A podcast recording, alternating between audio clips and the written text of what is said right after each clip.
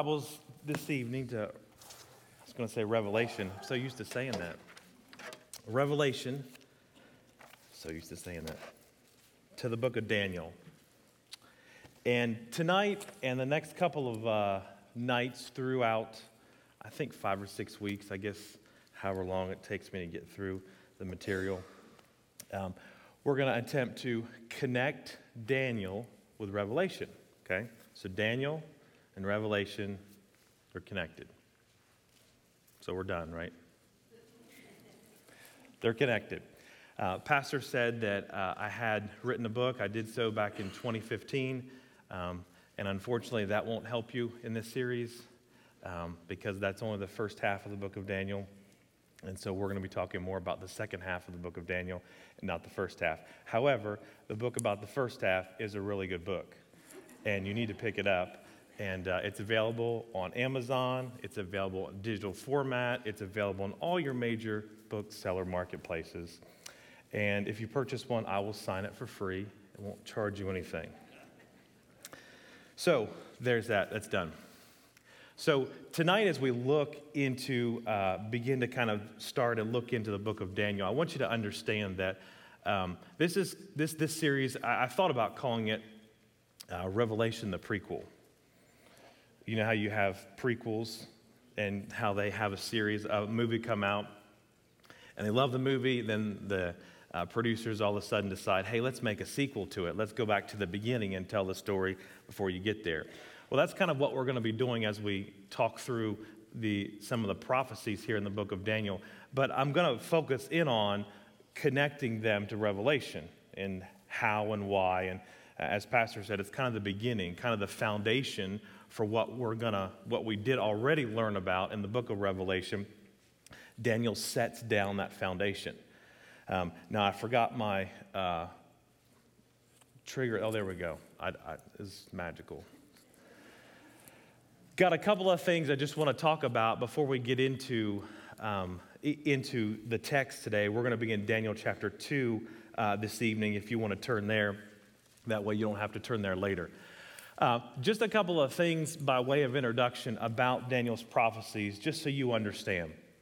And these aren't anything new. Um, they just need to be uh, remembered kind of in our brains as we talk through uh, Daniel's prophecies. The first one up there it says future events described in New Testament books, i.e., the Revelation, like we've discussed, are regularly built on the foundations of Daniel, or the foundation of Daniel's prophecy.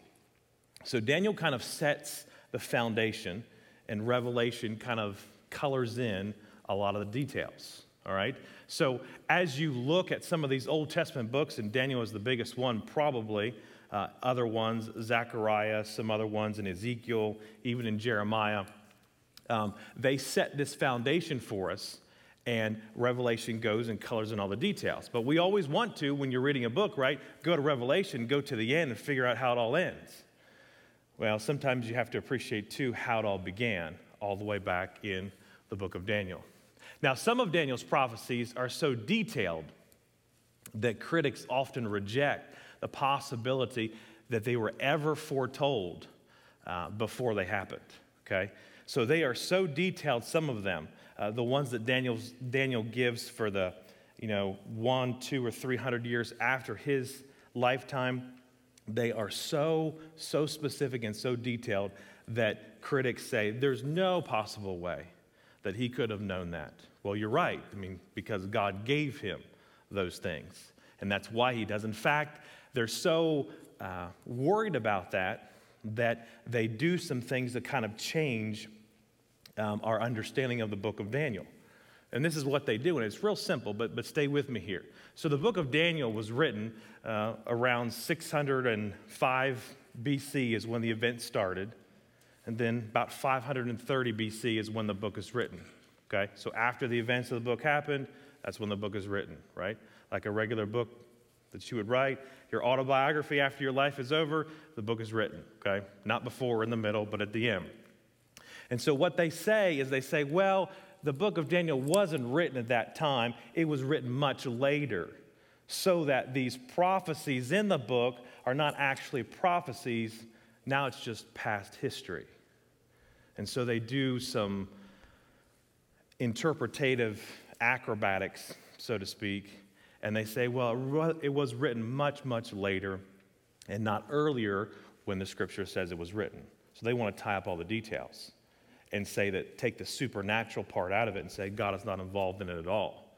He couldn't have given Daniel these prophecies, and for them to be so detailed and so exact, that's ridiculous. And so they actually push back the date and say much, much later. A third thing here the prophecy does not need to be fulfilled to the exact day in order for us to trust its accuracy. Do you realize that? It doesn't have to be the exact day. The classic example of this is in Daniel chapter 9, when, if you've studied this before, um, Daniel presents this, this um, uh, 70 weeks prophecy. And a lot of times today in our Western world, we want to convert the information in that prophecy to days, 24 hour days, to some exact detail. But Daniel's, what he gives us is he gives us weeks of seven, weeks of seven years. That's kind of his hand grenades and horseshoes um, as far as his prophecy. And so it doesn't have to be the exact detailed day. Now, there have been some scholars, and when we get to Daniel chapter 9, we'll find out about this. Some scholars that have done tons and tons of research into this and tried to ascertain when these exact things happened in the past and happened in the future. And they get it down to the exact day. But again, prophecy doesn't need to be fulfilled to the exact day in order for us to trust its accuracy because it's coming from God. And that's who we need to trust. And if God is completely sovereign over the future, then he is surely in complete control of the present. Now, the first half of Daniel, which I wrote about in that book, is called Trusting God Despite the Dangers. Now, the second half is about trusting God despite the details. Because sometimes there's lots and lots and lots of details, and we lose the big picture in the midst of all the details. And so, my intent is to help you not lose the big picture in the midst of all those details, especially as you connect Revelation back to Daniel. Very, very important, and I don't want you to lose, uh, lose sight of that. So, as we begin tonight, you're in Daniel chapter 2, and we're going to look there shortly in Daniel chapter 2. But before we get there, can you advance the next slide? There you go. This is what we need to understand tonight the four kingdoms. The four kingdoms are the basic building blocks for all of Daniel's prophecies. These four kingdoms. Remember last week with Chris Katalka, he talked about, he actually talked about Daniel. See, Daniel chapter 7, important in prophecy. We'll get to Daniel chapter 7 next week. But he talked about the kingdoms, okay? So the basic building block of all of Daniel's prophecies are these four kingdoms. Daniel speaks to all four kingdoms, but Revelation is mainly concerned with the last part of the fourth kingdom. That's what we call the tribulation period, okay? And that's where Revelation chapter, wow, chapter 6 through chapter 18, all that material is in that last half, that final part of that fourth kingdom. So these kingdoms are the basis or the basic building blocks to understand his prophecies, as well as other prophets. They build on this foundation, and Revelation builds on this foundation as well to color in some of these details. So you need to understand that these are the four basic building blocks. I feel like there should be a kindergarten thing there, four basic building blocks. In the New Testament, Christ calls these four kingdoms, he has a term, and you've probably heard it before in Luke chapter 21 uh, he uses the term times of the Gentiles. That's the terminology he uses times of the Gentiles. And it's described, it's a period that describes um, a time period from the Babylonian captivity, what we're going to talk about today in Daniel chapter 2, to the second coming of Christ, all the way in Revelation chapter 19. So when Christ talked about the times of the Gentiles, it's the times when the four kingdoms were ruling over the world. That's what he's talking about. So those four kingdoms stretches from Daniel chapter 2 in Babylon 605 BC, all the way till, well, still yet future, the second coming of Christ in Revelation chapter 19, 2,600 years of prophecy and counting every single day. So these, this times of the Gentiles is a big deal because Christ kind of gave us, put his stamp of approval on the fact that what Daniel was saying was actually true. And he actually refers back to Daniel so many times. So, in other words, if we say it this way, before Christ comes back at the second coming to set up his kingdom, the history of human governments must run their course through four of them. Okay? Must run their course, including the kingdom of the Antichrist. And so, what happens is that in Daniel chapter 2, he begins with this basic building block, building these four kingdoms. Then, Daniel chapter 7, what we'll talk about in the following weeks, it's also about the four kingdoms. Okay? So, this is the basic of all building blocks. If we can understand the four kingdoms, then it'll help us understand all the rest of prophecy. So, he's, Daniel's talking about a lot more than what Revelation is talking about. Revelation is really focused on that last part of that fourth kingdom. And so when we look at the book of Daniel, in Daniel chapter 2 and Daniel chapter 7 is where those kingdoms are revealed. It's just looking at it from a different perspective. In Daniel chapter 2, what we'll talk about tonight is man's perspective of these four kingdoms. In chapter 7, we have God's perspective of these four kingdoms. Think about it as like two gospels to Daniel, okay? The first one, you get a certain perspective. The second one, you get another perspective. You combine them together, and you get all the details for those four kingdoms, all right? So I'm slowly moving through this because I want to slowly build the case. I could just tell you the things here, but I feel like I need to be a good teacher and lead you to the conclusion that I want you to make, right? Okay. Daniel chapter 2. I want you to look at this passage of scripture as we get into this text.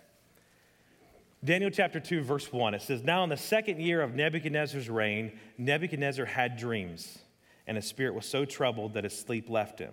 And the king gave them command to call his magicians, astrologers, the sorcerers, the Chaldeans, to tell the king his dreams. And so they came and stood before the king, and the king said to them, I have had a dream, and my spirit is anxious to know the dream.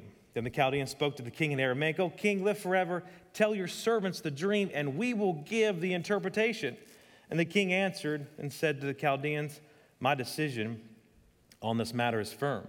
If you do not make known to me the dream and its interpretation, you shall be cut in pieces, and your houses shall be made an ash heap. However, if you tell me the dream and its interpretation, you shall receive from me gifts, rewards, and great honor. Therefore, tell me the dream and its interpretation. And they answered and said, Let the king tell his servants the dream, and we will give its interpretation. The king answered and said, I know for certain that you are buying time or you want to gain some time because you see that this is my decision. If you do not make known to me the dream, there is only one decree for you, for you have agreed to speak lying and corrupt words before me till the time has changed. Therefore, tell me the dream, and I shall know that you can give me its interpretation. Now, look what verse 10 says. The Chaldeans answered the king and said, There is not a man on earth who can tell the king's matter. Therefore, no king, lord, or ruler has ever asked such things of any magicians, astrologers, or Chaldeans. It's a difficult thing that the king requests. And there is no other who can tell the king except the gods whose dwelling is not with flesh. Now, that's not something that you tell your king by the way. Verse 12 For this reason, the king was angry and very furious and gave the command to destroy all the wise men of Babylon. That would include Daniel. So the decree went out. They began killing the wise men, and they sought Daniel and his companions to kill them. And they show up at Daniel's house, verse 14. Then, with counsel and wisdom, Daniel answered, answered Arioch, the captain of the king's guard, who had gone out to kill the wise men of Babylon. And he answered and said to Arioch, the king's captain, Why is the decree from the king so urgent? Then Arioch made the decision known to Daniel. So Daniel went in and asked the king to give him time that he might tell the king the interpretation. And then Daniel went to his house and made the decision known to Hananiah, Mishael, and Azariah, his companions, that they might seek the mercies from the God of heaven concerning this secret, so that Daniel and his companions might not perish with the rest of the wise men of Babylon. Then the secret was revealed to Daniel in a night vision, so Daniel blessed the God of heaven. Verse 20 And Daniel answered and said, Blessed be the name of God forever and ever, for his wisdom and might are his.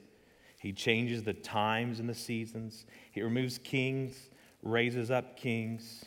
He gives wisdom to the wise and knowledge to those who have understanding. He reveals deep and secret things. He knows what's in the darkness, and light dwells with him. I thank you and praise you, O God of my fathers. You have given me wisdom and might, and now you have made known to me what we asked of you. For you have made known to us the king's demand. So, the first part of this story starts with Nebuchadnezzar has just come and he has become king in the last few years. His daddy, Nabopolassar, had died a few years ago, and now he's the new king. And the first thing that he does is he gets in and he starts doing some house cleaning. He doesn't like the wise men, those were his father's advisors. He wants his own new advisors. And he wants to test whether or not these new advisors are in touch with the gods, our wise men, our astrologers, our Chaldeans, our soothsayers. He want to make sure that they actually can do what they say they can do. And so one day the text tells us he has a dream. And he wants to test to see if these guys really are in touch with the God. So he tells them, he says, I won't want you to, I don't want you to just interpret the dream for me. I want you to tell me what I dreamt first, and then I want you to interpret the dream for me. This was the only way that he knew and could be certain that what was interpreted later on would be correct, right? Because in a normal situation, the king would tell you his dream. And if you were a wise man who liked your head on your shoulders, you would often concoct a flowery you know, interpretation, O king, this dream, it means that your kingdom is going to last forever. It means that you're going to have riches beyond your wildest imaginations. It means this, this, and this. When the king would tell you his dream, you could do that. But in this case, they couldn't. They had to tell the king what he dreamt and its interpretation. Have you ever had that happen? Uh, you pro- nobody has had that happen, I don't think. It's like you get up in the next morning and you say, I had a dream to, to your wife or your spouse. And Tell me what I dreamt. Well, who knows? You know how wild and crazy dreams can be, right? Who knows what you could have dreamt? So he says, I want you to tell me what I dream and I want you to interpret it for me. And they tell the king, they said, Listen, king, you know, we, we love serving you and, and we love being a part of the Babylonian kingdom, but we can't do what you ask. In fact, what you're asking from us, no king has ever asked any other king for. And the text says, it says, literally says, his Nebuchadnezzar's face changes. You know, it actually changes. He gets mad, he gets upset. His countenance changes, as some translations say. And he decides it's time for house cleaning. It's time to round up all the wise men and kill them all. And Daniel would have been one of those wise men. Although he was in training, he still went to his house, so he was considered one of the wise men. And so the captain of the king's guard comes to Daniel's house to gather him up for some kind of public execution. And Daniel asks the king's guard, says, Why is the king's command so urgent? Why is it? And so Arioch explains the situation of what's happened. He's explained the fact that these wise men that are serving in the king's court just say, We can't do it, king. We can't. And so he asks time. In fact, the text later on tells us that he goes in to the king and he asks time. Can I have time, king, so that I can interpret this dream? And the king says, Yes. And so Daniel and his three friends, Hananiah, Mishael, and Azariah, they go into prayer that night, hoping to get the interpretation, not just the interpretation of the dream, but to actually for God to reveal what he actually dreamt. Now, have you ever gone into prayer in the evening like that, like your life depended on it? I mean, you think about that. Because if they didn't come out, you know, if God didn't give them both the dream and the interpretation, then, then they're going to die just like all the rest of the wise men. And so, listen to what the text says. Verse 24. Therefore, Daniel went to Arioch, whom the king had appointed to destroy the wise men of Babylon. He went in and said to him, Do not destroy the wise men of Babylon. Take me before the king, and I will tell the king the interpretation. So then Arioch quickly brought Daniel before the king and said to the king, I have found a man, listen to Arioch here. I have found a man of the captains of Judah who will make it known to the king the interpretation. He's obviously trying to take some credit here. The king answered and said to Daniel, whose name was Belteshazzar, Are you able to make known to me the dream which I have seen and its interpretation? And Daniel answered in the presence of the king and said, The secret which the king has demanded, the wise men, the astrologers, the magicians, and the soothsayers cannot declare to the king, but there is a God in heaven who reveals secrets, and he has made known to King Nebuchadnezzar what will be in the latter days. Do You see that? God made known to Nebuchadnezzar what will be in the latter days. Daniel is just interpreting Nebuchadnezzar's dream.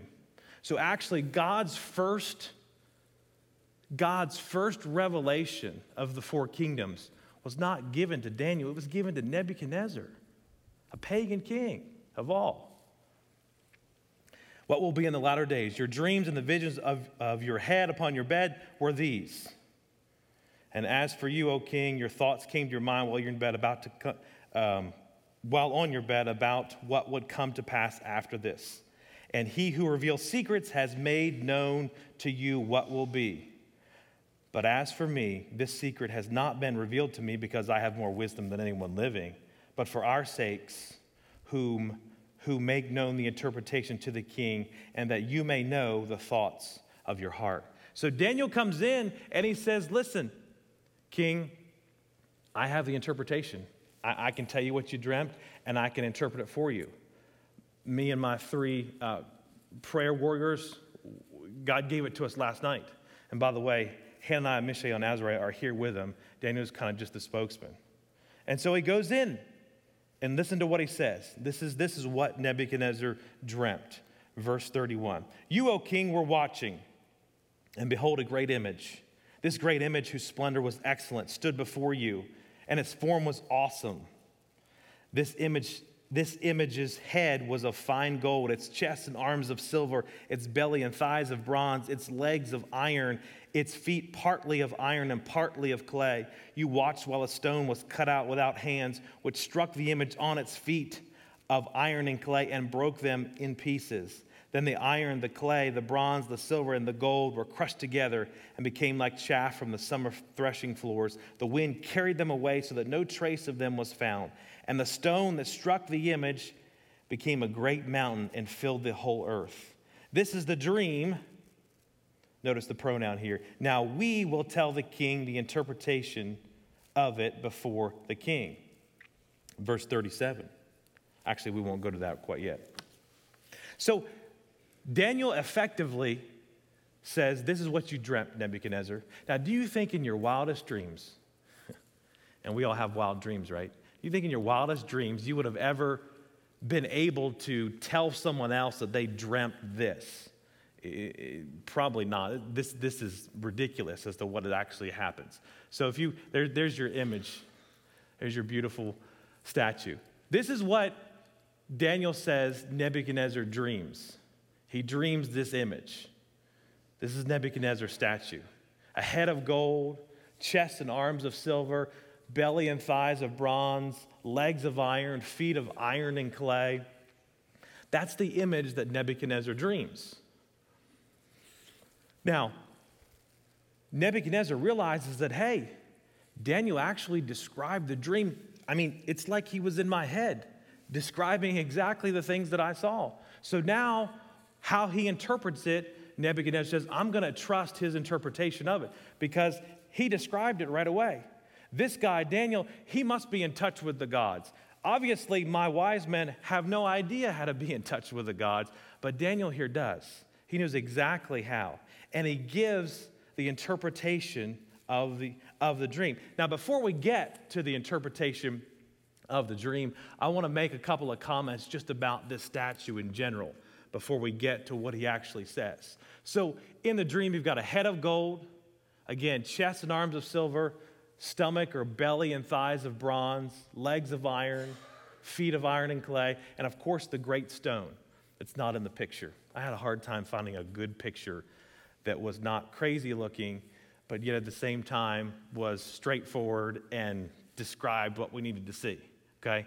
The great stone is, is not in there, and, and unfortunately, that's sad because the great stone is the point, is the big part of the actual image. So let me make just some general observations about this. So these four metals gold, silver, bronze, and iron represent the four kingdoms, okay? That's how it works. So the four kingdoms are represented by those four types of metals, all right? There is one statue, right? But there's four distinct kingdoms. And somehow these four kingdoms are related or share in common something. I think that the common element seems to be that they were all Gentile kingdoms. We said earlier, the times of the Gentiles, the times when the Gentiles would rule over the nation of Israel. They would subjugate and they would dominate the nation of Israel. So you have a unity or a bond exists, okay, between these kingdoms. Now, something else to think about is that I'm going to get uh, uh, scientific on you here. The specific gravity of each metal decreases as you go down okay? Gold is heavier than silver, silver than bronze, bronze than iron, iron than clay. The idea is that the, that the image is top heavy. You know, it can easily teeter and fall. Teeter and fall easily. The gold, the silver, the bronze, iron are all supported by a mixture that's pure mud. And what it's trying to tell us just by looking at it is, is again, this is a picture of the tottering governments of the earth. They're totally unstable. You mean you think about it today, um, one little um, sickness of COVID 19 can, you know, can do a lot of things to governments, can just it, it cause governments to be totally unstable. One little thing. And so as you go down through the statue, it's just interesting how any little thing can just knock the statue over. It's so unstable. It's so unstable. Also, something else to think about is the descending scale of value from gold to clay suggests that the degeneration of the human race throughout the ages is prevalent. Think about it this way each kingdom is built upon the ruins of the next one. The first kingdom, Babylon, is built upon, the Persians built upon Babylon, then Greece builds upon the next one, then Rome builds upon the next one, okay? The longer the man, the longer that man would attempt to rule the earth apart from God, the more degenerate that rule would become. So there's some things to think about here.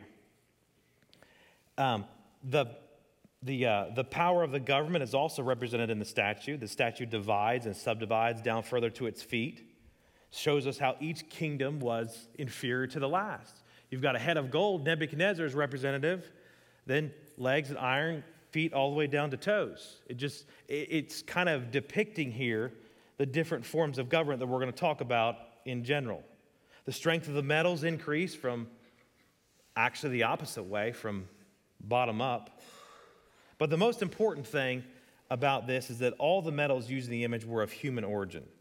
But it says the stone that we're going to read just here shortly is cut out without human hands. It's of divine origin. Look at what it says in verse 36.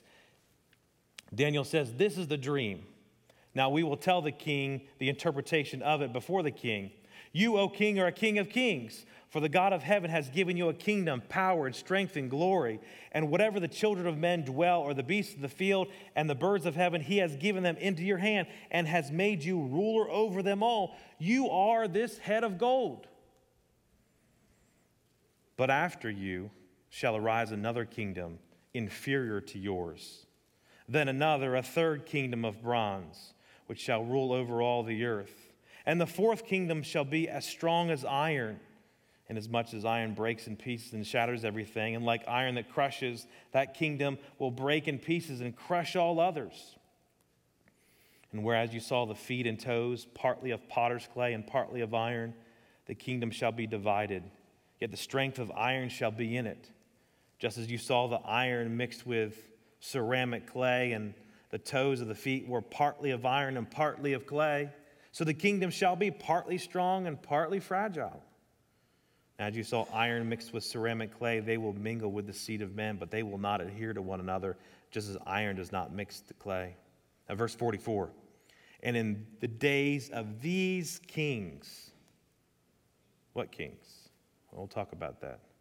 The God of heaven will set up a kingdom which shall never be destroyed, and the kingdom shall not be left to other people. It shall break in pieces and consume all these kingdoms, and it shall stand forever. Inasmuch as you saw that the stone was cut out of the mountain without human hands, and it broke in pieces the iron, the bronze, the clay, the silver, and the gold, the great God has made known to the king what will come to pass after this. The dream is certain, and the interpretation is sure. Then King Nebuchadnezzar fell on his face, prostrate before Daniel, and commanded they present an offering and incense to him. And the king answered Daniel and said, Truly, your God is the God of gods, the Lord of kings, and a revealer of secrets, since you could reveal this secret. Of course, then the king promoted Daniel and gave him many gifts, made him rule him over the province. And many things happened after that. Daniel is able to describe this dream and interpret it in detail for Nebuchadnezzar. And Nebuchadnezzar is so impressed, he just falls down on his feet, prostrate, and says, Your God, Daniel, is the God of all gods here. Now, you know, Nebuchadnezzar, you know, he's a polytheist, serves many gods. Um, and so he's kind of adding Daniel's God to his list of gods. But as Nebuchadnezzar kind of progresses through the book of Daniel, you kind of come to understand, maybe in chapter four, that maybe he does have a salvation experience where he kind of sort of repents and starts following the one true God completely and wholeheartedly. Um, I kind of feel that maybe we will see Nebuchadnezzar uh, in heaven. I feel like that he actually does repent, but that's for another uh, for another message. I want to go down and talk about these couple of things with the time we have left, just real quickly. All right? So the text is quite clear the head of gold. All right? The head of gold. And Daniel says, Nebuchadnezzar, you are the head of gold. So where do you think Nebuchadnezzar's idea in Daniel chapter 3 where the image of gold comes from? You think he has a big head? Literally? Think of the, image in Daniel chapter 3 as a bobblehead. That's how I think of it, as a bobblehead, okay? Because if you're the king, right, and he says, you are the head of gold. And if you're the king during that time, you're to make that image so that all the other parts are tiny and don't, are really insignificant, and the head's to be really big, okay? And Nebuchadnezzar had a big head, not literally, figuratively. He was very prideful, but you get it. I can make so many puns from, uh, from this image here. But the head of gold, he specifically names Nebuchadnezzar. You are the head of gold. So Babylon, frequently in Scripture, kings were said to be embodiments of their kingdoms, become synonymous with one another. So you are this head of gold. It's a reference to Nebuchadnezzar and Babylon, okay? So Babylon is that first kingdom represented by this head of gold. By the way, Marduk, the chief god of Babylon, was, ca- was called the god of gold. And gold was used extensively in Babylon in its building projects, its shrines and images, all that kinds of things. So it makes sense that Babylon would be associated with gold. Verse 39, it says, After you shall rise another kingdom inferior to yours. Inferior, it means earthward, it means downward. So each successive kingdom are going to be more earthly, more downward. He's simply going down the statue, explaining the meaning. But as um, it seems clear that mankind's kingdoms evolve throughout the history and, and, and they become more self centered. They tend to decline, get worse, a downward spiral, reaching the worst part of the tribulation. Um, inferior also doesn't necessarily have reference to size or ge- ge- geography, rather, because each kingdom seems to amass more territory than the original kingdom. But the next kingdom that comes along is the Medo Persian Empire, the chest and arms of silver, okay? So, chest, the empire, the two arms, Medo Persia, right? Because you have two groups the Medes and the Persians. And the Medes and the Persians are part of this second kingdom, the second kingdom. They are this second kingdom. Later on in, uh, I think it's in Daniel chapter 8, he says specifically, this is the second kingdom, the Medes and the Persians. They are the second kingdom, all right? So the Medes and the Persians unite earlier, um, and they become the chest and arms of silver. So you've got Babylon's the first kingdom, Medo Persia is the second kingdom. Of Medo Persia, uh, the Persians become the stronger one. By the time you get to books like Ezra, Nehemiah, and Esther, it's all about Persia. It's not Medo Persia, it's all about Persia, okay? So as you develop through, you've got two. By the way, you can thank Medo Persia for our tax system that we have today. They did a lot for taxes, and they did a lot for the mail. They had couriers that would deliver mail really well, like the uh, Postal Service did. So I guess some things are good, but they started using money for taxes and other types of things. So I really don't like the Medo Persians. Um, especially as a, as, as a pastor, when they, the IRS says, since you're a pastor, we want to charge you double. We want to, anyway, that's a whole nother story. So the belly and, and, or stomach and thighs of bronze, that's the third kingdom. Verse 39, then another, a third kingdom of bronze shall rule over all the earth. And the kingdom that follows that is the kingdom of Greece. And it's unique, that it's said to rule the entire world. Remember the story of Alexander the Great? He goes and conquers what? The known world. And I don't know if it's true, but he sits down and cries because there's no more of the world to conquer. He conquers the, all the known world. Um, chapter 7 and 8 talk a little bit more about Greece. Then you've got the legs of iron. It says, The fourth kingdom shall be as strong as iron, as much as iron breaks in pieces and shatters everything.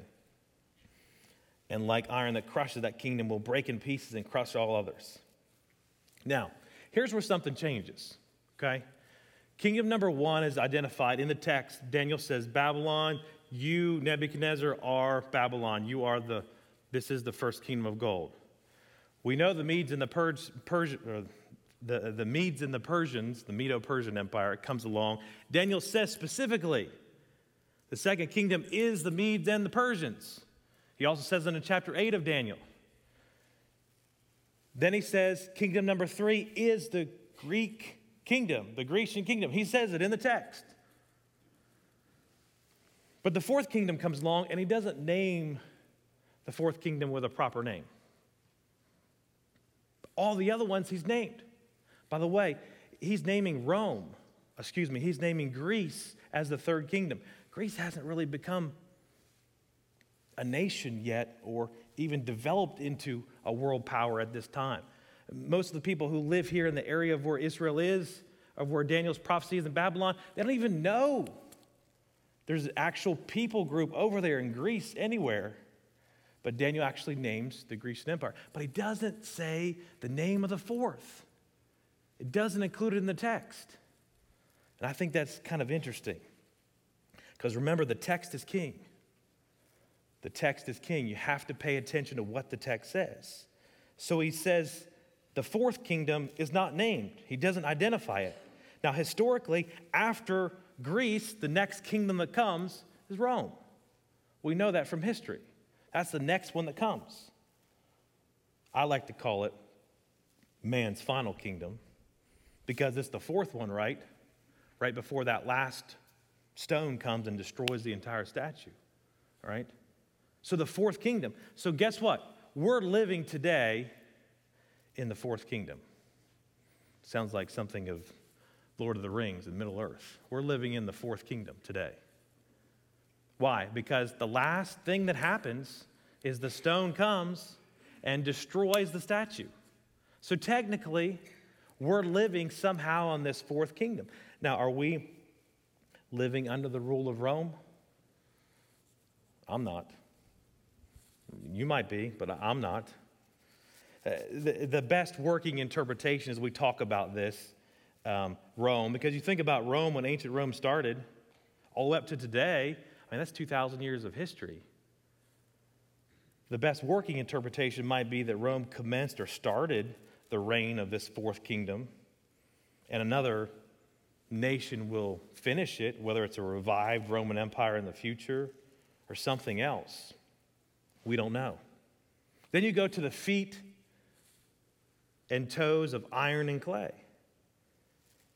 And again, further allusions kind of to Rome and specifically how it's going to be revived in the future. Let me just explain it this way. Uh, my time's gone, so uh, I'm trying to synthesize some stuff. So, the fourth kingdom started with Rome and it continues even until today. So, that's a big span of time, okay? Daniel named kingdom number one Babylon, Medo Persia, and he named Greece, and all those kingdoms have come and have fallen. Well, Rome came, right? And Rome fell, right? Rome did fall. But yet we're still in the fourth one because the stone hasn't come. The stone is representative of the second coming of Christ when he comes and establishes his kingdom on earth, that millennial reign. And he comes at the Battle of Armageddon and just completely annihilates all of man's kingdoms collectively as they gather to go against God at that Battle of Armageddon. That hasn't happened yet. So that means we're still living in the fourth kingdom in some fashion. So, the way I look at it, the fourth kingdom, it might be best to understand it just has several different phases to it. Maybe Rome was the first phase. And then, probably the last part of the fourth kingdom is the second phase, which relates to Revelation, the tribulation period. That we studied Revelation chapter 6 to Revelation chapter 18, all those things that happened in the tribulation period, okay? That stuff is still yet future. So we're living in this fourth kingdom that we're at right now. We're not under the rule of Rome necessarily. I mean, we follow some of the things that maybe Rome started or some of the philosophies or tendencies or things that Rome started. We follow some of those things, but we're not under that rule at all. So we're living in that fourth kingdom.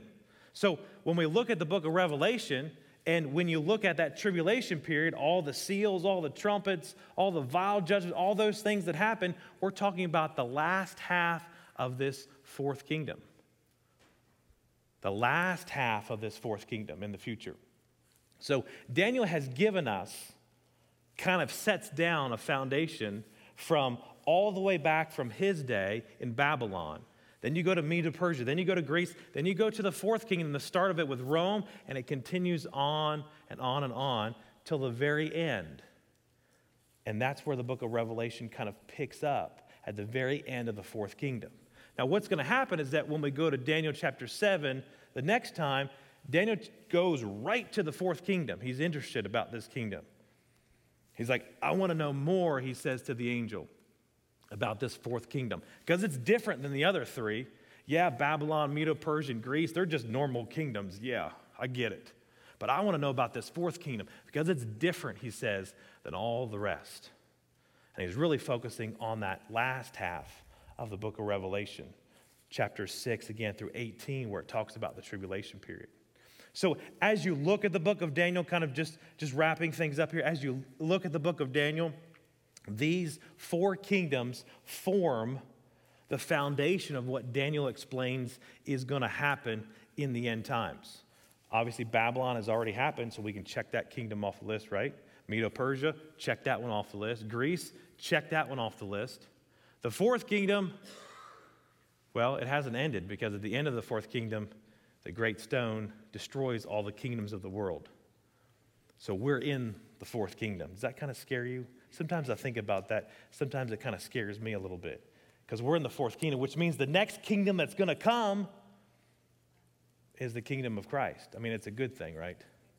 But it also means that there's a lot of things that have to happen yet. And it seems like the world is, is it seems like with all that's happened these last five or 10 years, it seems like the world is, is the stage is easily being set for some of those things to happen in the book of Revelation. Globalism and all the things that happen, um, the, the, it seems like it's so easy for it to happen. You see how easily what COVID did to the world and how easily the world just shut down, it seems, and how easily it's going to happen in the future. Now, that's kind of trying to explain a whole, a whole course in one night of the four kingdoms, but I just want you to understand that's what he's trying to do. And as far as Revelation connects, it's that last part of that fourth kingdom that he's doing, okay? So God gave Daniel 2,600 years ago this, he helped him interpret this vision that, that, that Nebuchadnezzar had about this stuff 2,600 years in the future. And it's happened exactly as Scripture has said. And again, if God is in control of the, of the future, then you know He's in control of the present. And while it might be hard to trust God, I like to trust God despite the details. I know there's a lot of details here, but I'm hoping you get the big picture. And I'm hoping you understand that it doesn't matter what happens, we know that God is in control of all things.